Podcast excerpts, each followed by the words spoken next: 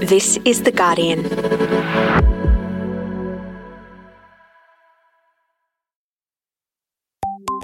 Hi, this is Guardian Australia Reads. I'm Jane Lee.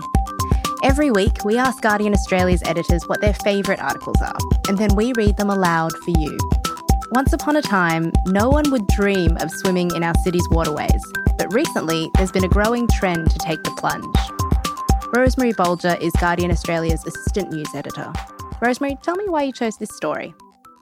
I chose this article because I think, you know, Australia is famous for its beaches. And, you know, I think a lot of us really are, are, proud of our relationship to the water, the coast.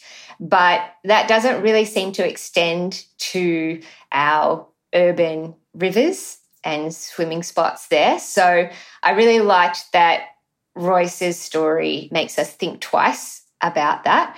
And he's writing it, you know, after Melbourne and Sydney have been in lockdown for months and people have really got to know their local areas and you know explored more and found some of those spots. So yeah, I think now's the time to be really thinking about what are the other water spots that we should be exploring. For lots of people there probably isn't a huge appeal in swimming in urban rivers. I grew up in Melbourne and the idea of jumping into the Yarra River is is a nightmare. But other people, you know, are starting to discover that there are these new spots to explore and there's been some great work done to improve the quality of the water. Because unfortunately, you know, post colonization, there has been a, a, lot of pollution of these urban waterways. But now, you know, through some efforts to clean that up, there are spots that are, are now potentially great spots to swim, and councils are trying to invest more in, in those. So I think we're going to see a lot more opportunities to go swimming much closer to home.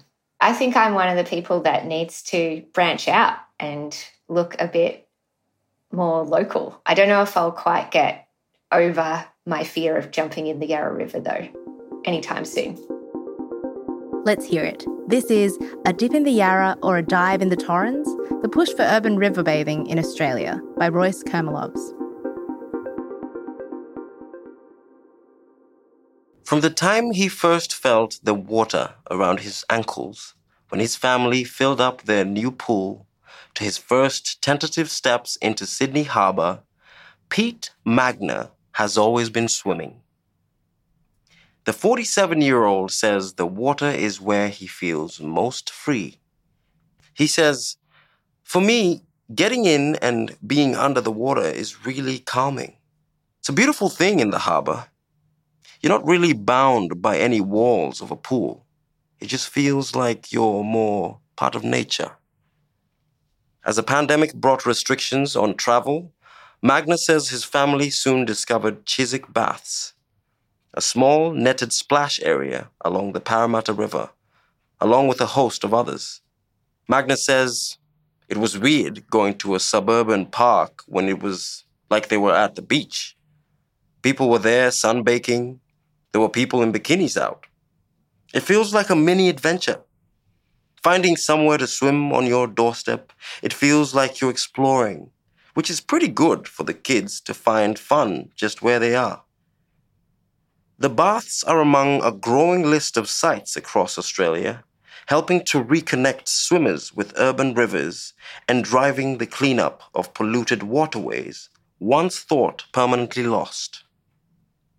Recent months have seen proposals from City of Sydney Lord Mayor Clover Moore for a floating pool in Sydney Harbour, a filtered pool in the Torrens in South Australia, and a sea creature friendly pool in East Fremantle, Western Australia. In Melbourne, talk of building a river pool on the banks of the Yarra began a decade ago, with the latest iteration of the design including an artificial wetland. The City of Melbourne is now investigating the feasibility of a river pool as part of a $300 million plan to transform the north bank of the Yarra into a series of parks.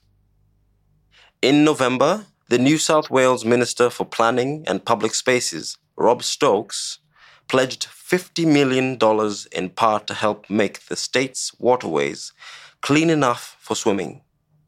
Stokes said, One of the lessons from the recent lockdown we really learned was that our parklands and opportunities to enjoy places to roam, places to swim, or places to play are not spread equitably across the city. These proposals are a local variation on a global movement already underway in cities like Copenhagen, Portland, Berlin, New York, and Boston, one which Marco Amati, associate professor at RMIT's School of Global, Urban, and Social Studies, says represents a form of subversive environmental activism.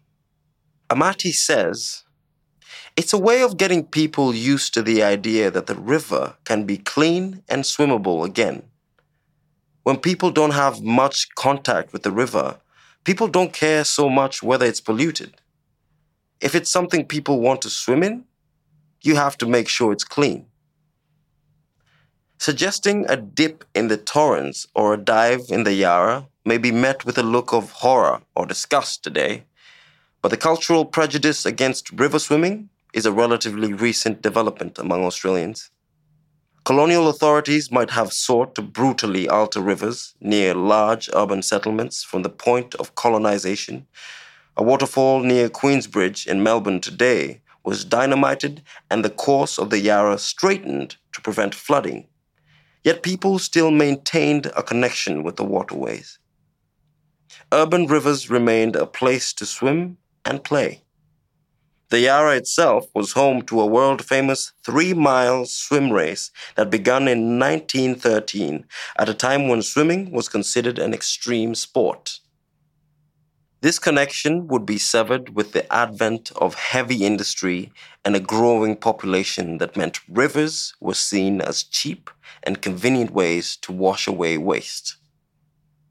Today, the factories may have disappeared from most capital cities, but the toxic legacy of 30 years of manufacturing with no real environmental regulations remains. In 2005, up to 60 eels were found floating dead in the Yarra, while the Torrens, once home to the platypus, contained an astonishing level of heavy metal contamination.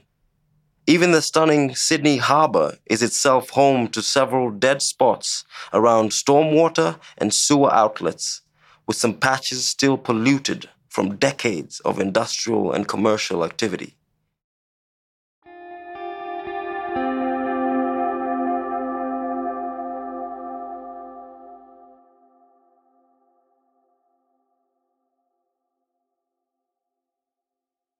Mark Drury is a councillor with the Inner West Council and chair of the Parramatta River Catchment Group, an alliance of nine local councils, three state government agencies, and a myriad of community groups who in 2008 took up the work of cleaning the river.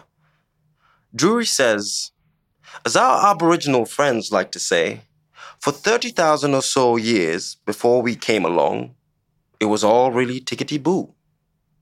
To build support, they set a goal of making the river swimmable by 2025, an outcome unimaginable for many who remembered the factories that once operated in Homebush Bay, making petrol, batteries, pesticide, and paint. But Drury says breaking through the prejudice was an essential first step. He says, it plants the seed so people can imagine it. After that, the next step was to learn the scale of the challenge.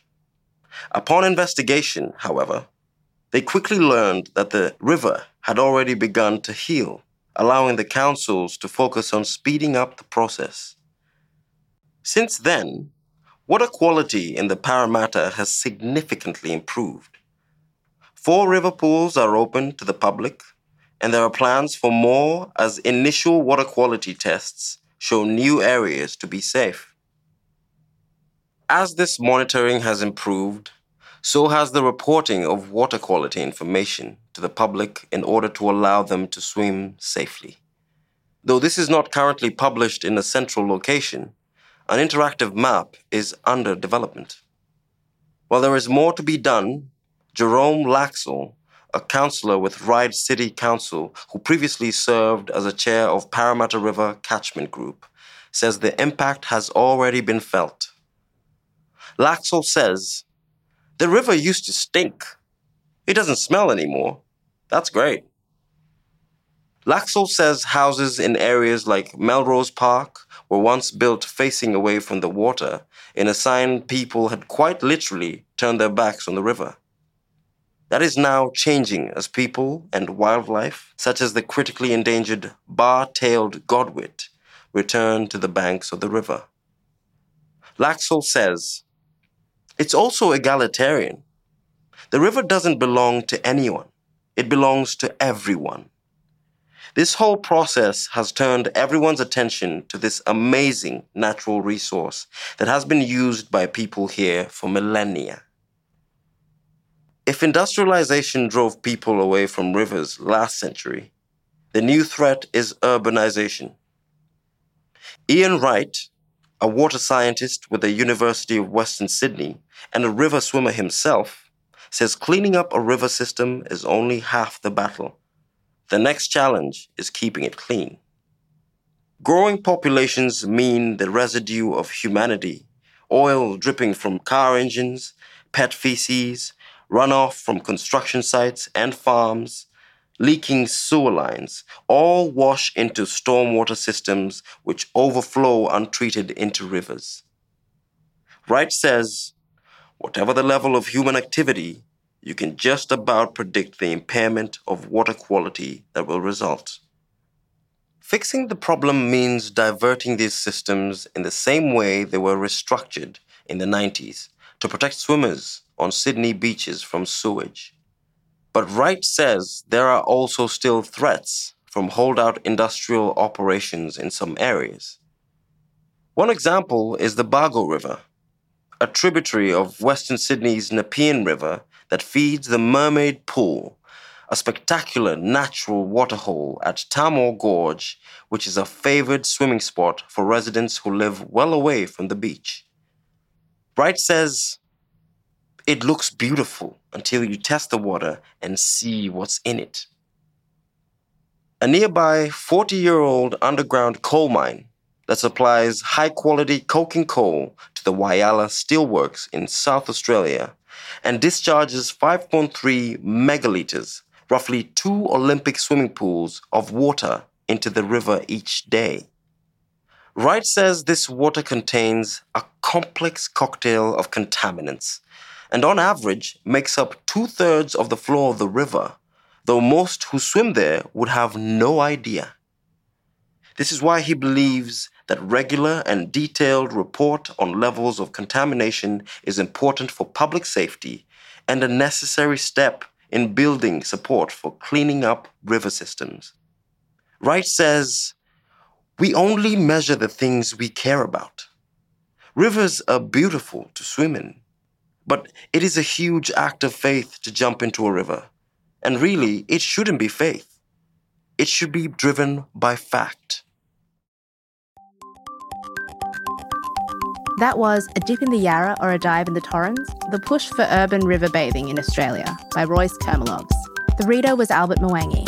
To see photos of swimmers taking a dip and to read the article, go to Guardian Australia's website. This episode was produced by Bethany Atkinson Quinton, Alison Chan, Daniel Simo, and Camilla Hannon. I'm Jane Lee. See you next time.